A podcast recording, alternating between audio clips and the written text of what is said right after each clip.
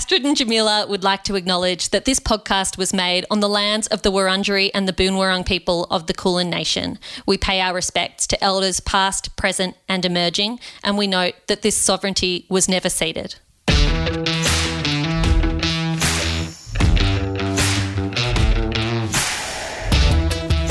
Hello and welcome to Anonymous Was a Woman. My name is Jamila Rizvi and I'm the host of the podcast along with my dear friend Astrid Edwards. Today we're joined by Lisa Miller, who has spent her life showing up, getting things done, and making things happen.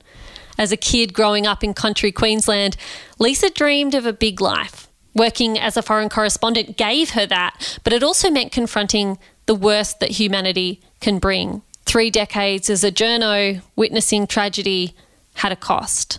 You might know Lisa now as the woman who brings you your news on ABC News Breakfast, but she is now an author in her very own right and joins us to discuss her first book, a memoir, Daring to Fly.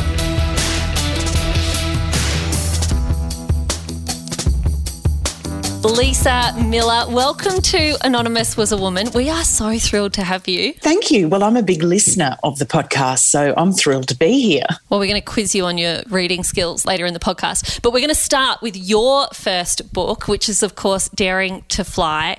And because your book is so freshly out, a lot of our listeners won't have had a chance to get their hands on it just yet. So, can you take me back to 1993 when you were working as a journalist and you were flying on a charter aircraft, I believe, from Townsville to central Queensland? It was honestly a day like every other day because when you were the reporter in North Queensland and your patch went from the Torres Strait out to Mount Isa and down to the Whitsundays, if you had to get anywhere in a hurry, you would just charter a plane. And so my cameraman and I had been asked to go down to a mine in central Queensland to do what we call a pickup for 7:30, which was to go and grab an interview for another reporter. So, pretty easy job. We got down there, we did the interview, everything was fine. When we were leaving, the pilot was a bit concerned about some storms on the radar. And on the journey back, he was doing a lot of moving around to avoid the storm cells. And he was using a lot of jet fuel to avoid the turbulence and the, the worst of the storms. At one point in the flight, he did something that I'm told a lot of pilots do.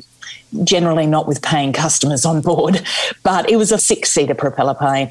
And he switched from the reserve tanks to the main tanks just to make sure he was getting every single drop of fuel but there was an airlock in one of the tanks. And so the engines were starved of fuel. And I'm sitting in the back of the plane with my headphones on, watching the footage that we'd just filmed so I could work out what to send. And the first thing I hear is the propeller spluttering. And that moment where my head jerked up and the cameraman who was in the front turned around and looked at me, and that look of sort of just utter fear. And the plane dropped because as soon as the propellers stopped, it ain't going anywhere. I don't know. And to this day, I can't tell you how long that happened for. It could have only been a few seconds. What happened was that the pilot immediately went back to the other tank and we eventually landed. And when we got out, he sort of mumbled, Oh, sorry about that up there. And then we went home. It was scary, but I didn't think anything of it. I did not know that that moment, those few seconds in the air, were going to have such an enormous impact on me, on my decisions, on my feelings, on on my relationships. I mean, it's incredible to think of it that that one decision by that pilot at that moment had an impact that lasted a long time. So, can you tell us a little bit about that impact? Because a fear of flying isn't unusual. A huge number of people, I think they tell you that if you're on a commercial flight and you look around, one in four people, someone in your aisle is going to be actually terrified when you're on that flight. So it's quite common. But for you, that one traumatic flight started to become something that was really quite crippling moving forward. Yeah, and it grew. So the next couple of days, I had to get on a plane again, and I don't remember I sort of maybe felt a little uncomfortable. But then within probably two years, I started feeling really debilitated by it. And when I talk about my fear of flying, people say, Oh, yeah, I've got a fear of flying. And I go, No, no, no, I've got a fear of flying. If you had said, Get on a plane, a 737 from Brisbane to Sydney on Friday, on Wednesday, I would start vomiting and having diarrhea and be incredibly irritated and angry just at the thought of it. On the morning of my honeymoon, I'm sobbing at the airport to my new husband, who has planned a two month trip around Europe in Greece and Spain. And I'm sobbing, saying, Why are you making me do this? I mean, that was the kind of fear. And then it culminated when I was a state political reporter when I had to fly on a, a very large charter flight with the Premier at the time, Rob Borbidge.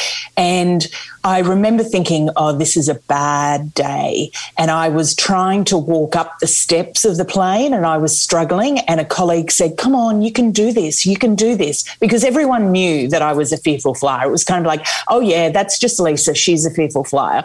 And as I'm walking towards my seat, I thought, I can't actually bend my body to sit on that seat. Like my every muscle was locked, it was frozen with fear.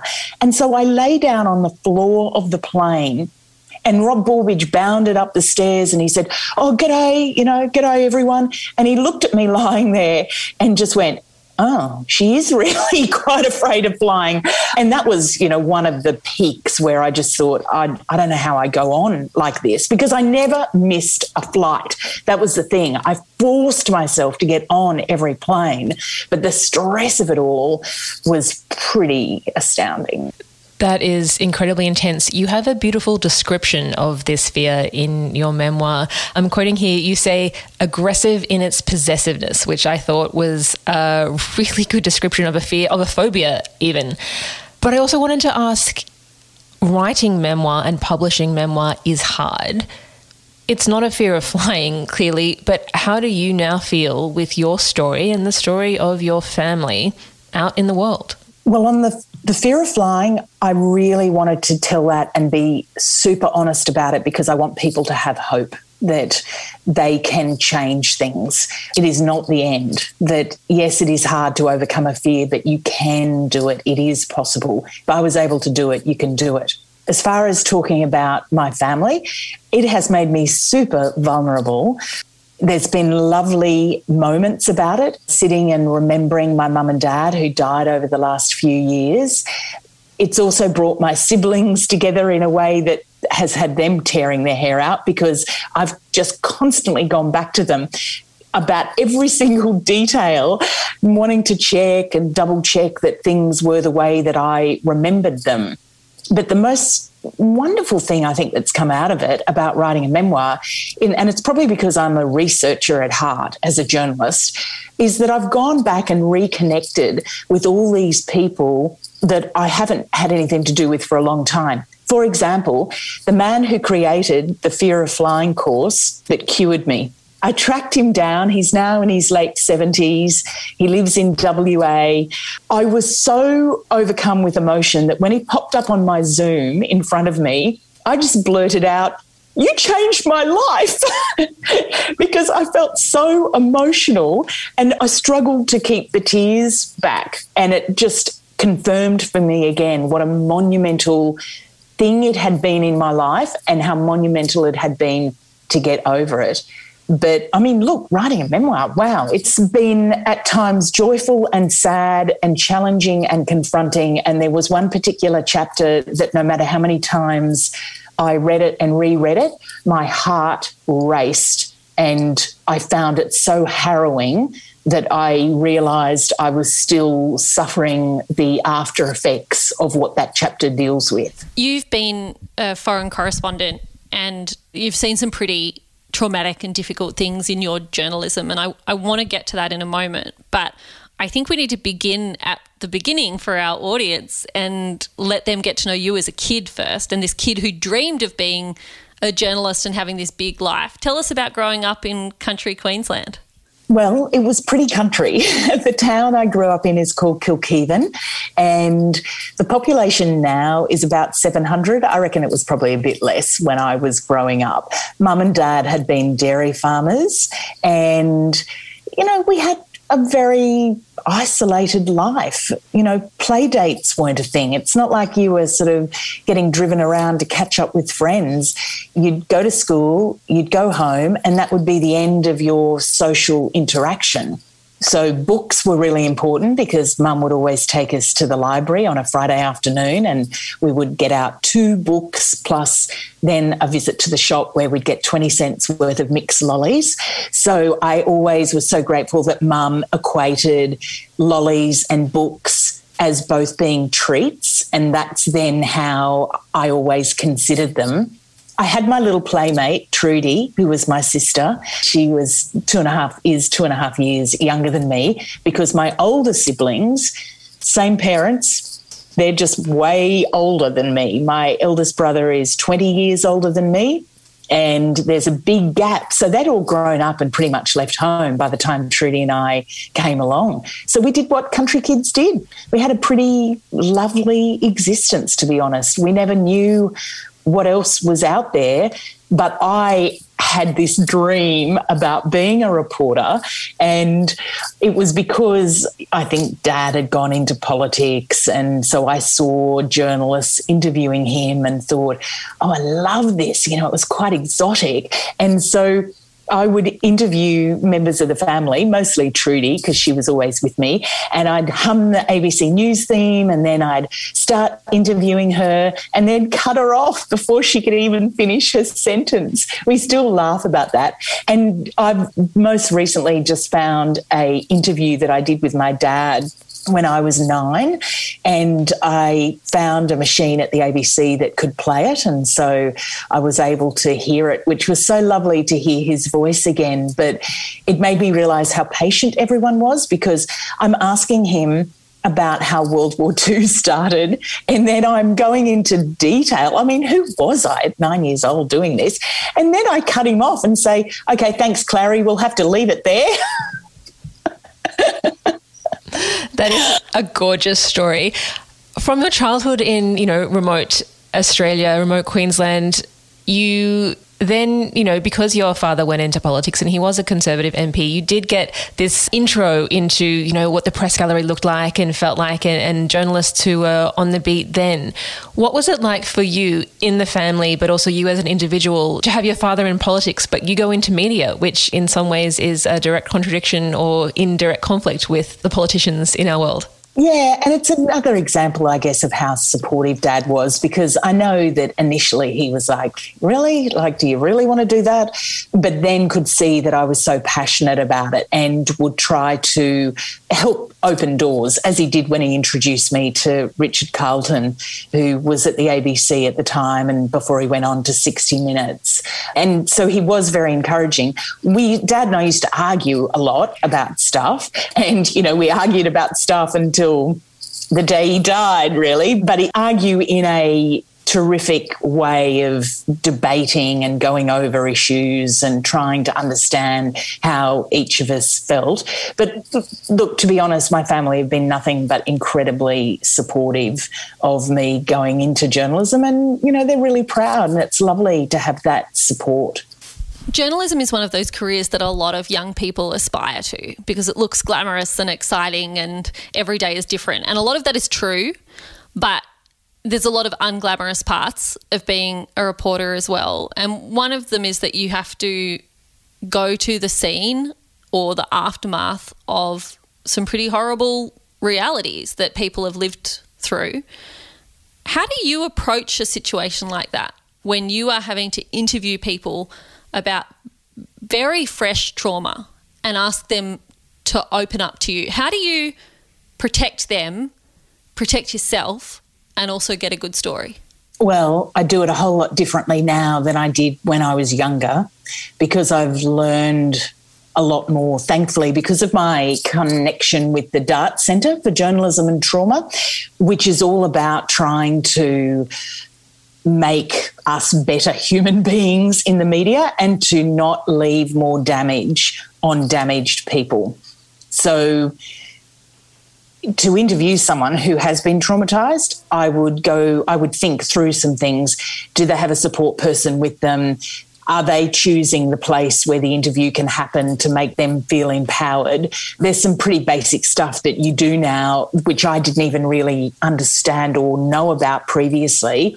But when it comes to, say, a big event like a terrorist attack or an earthquake or a fire, you just go and you switch off that part of your brain that is processing things and you try to keep it switched off for a bit because otherwise you wouldn't be able to do the job, quite frankly. It's later that when you start processing, which is why writing this memoir ended up being so important for me because I was in lockdown in Melbourne and suddenly I was by myself and my life had stopped. I wasn't jumping on planes. I wasn't racing around everywhere as I normally do at a million miles an hour. Everything was still.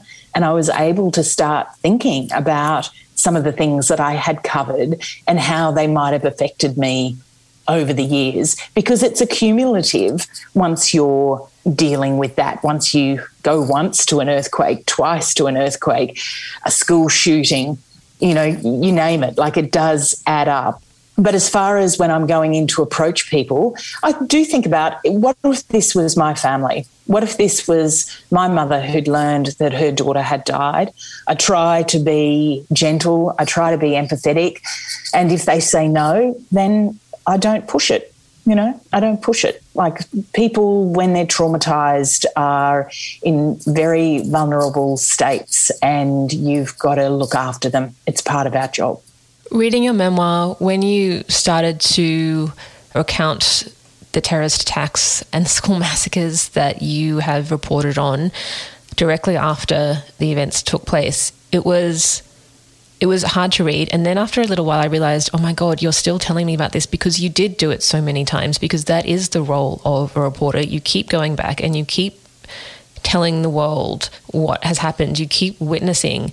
And I found myself, just as a reader, reading a few chapters, thinking, oh my God, this is a lot. And I'm sharing that with you because you did it. I just had a few hours of reading and I wanted to ask you not just how you did it and the emotional toll but also about the incredible things that happened to you while you were doing it. So you were witnessing history. You saw the aftermath of the Sandy Hook school massacre. You saw what happened in Paris and London in the terror attacks of 2017. And yet you were being called up on public media for what you were wearing. Like terrible, vacant things like that, that were all crashing together for you at the same time crazy, isn't it? But, you know, there are things that I have covered that didn't even make it into the book, and yet they were incredible parts of history. In 2003, the Columbia Space Shuttle crashed and seven astronauts died. I was in Houston.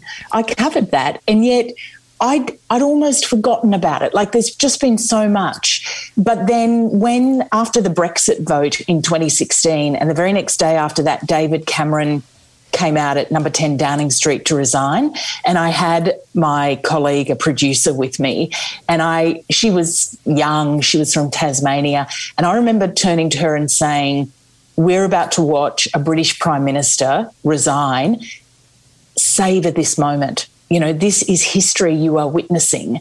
And that is part of what has driven me over the years as well. That I had this urge always to be overseas, and I couldn't ever really understand what that urge was about. And I went to a speech in Washington, and David Malouf, the writer, was there d- delivering the speech.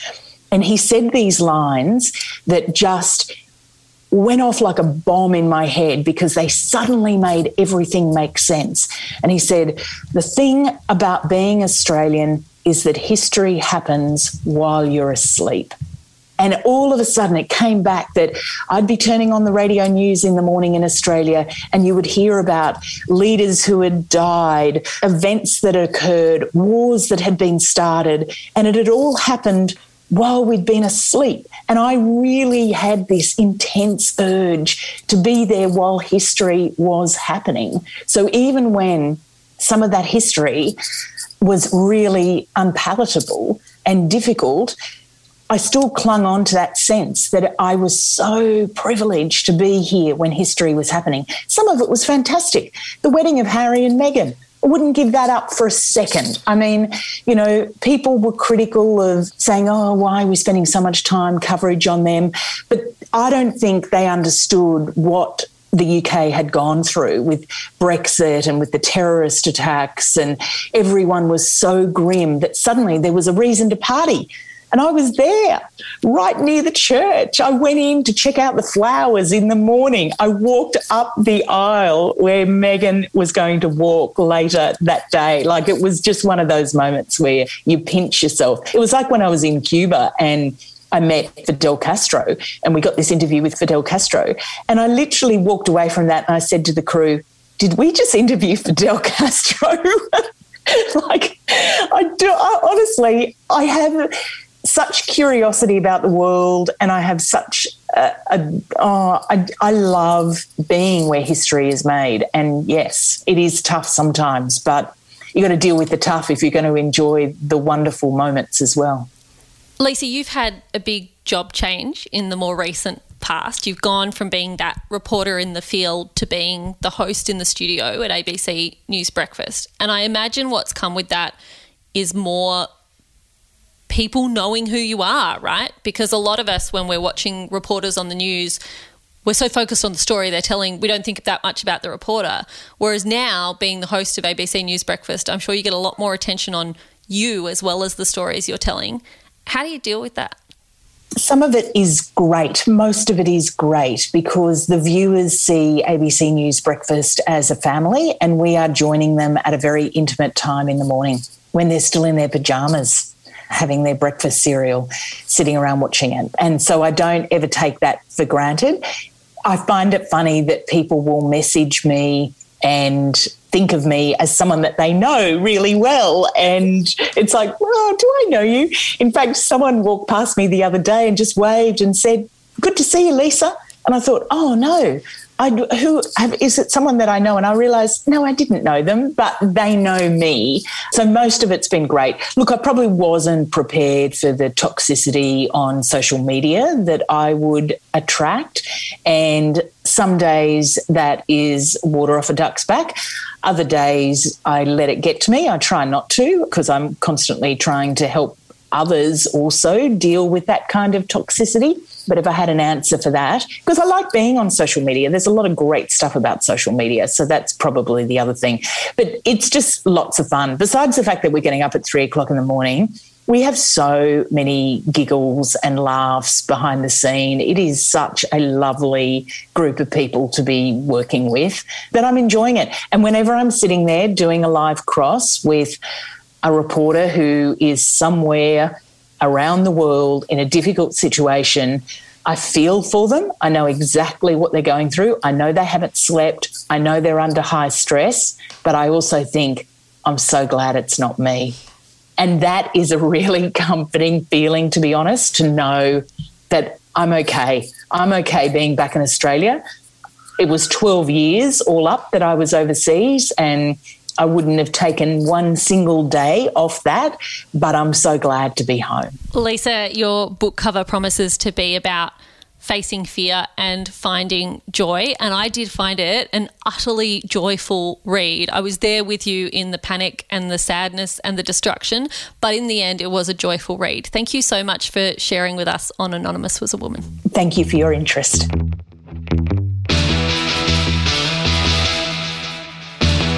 That's it for today's show. Thank you for listening to myself, to Astrid, and of course to our wonderful guest, Lisa Miller. You can buy Daring to Fly online at Booktopia now or wherever you get your books. A huge thank you to Hachette Publishing for sponsoring this episode and making it possible for us to speak with Lisa. Thanks to Future Women and Bad Producer Productions for getting behind the little podcast that could. If you want to make sure that you never miss an episode, then you should subscribe or follow us wherever you get your podcasts. While you're there, why not leave us a sneaky little five star review? And that will make sure you never miss an episode. Bye.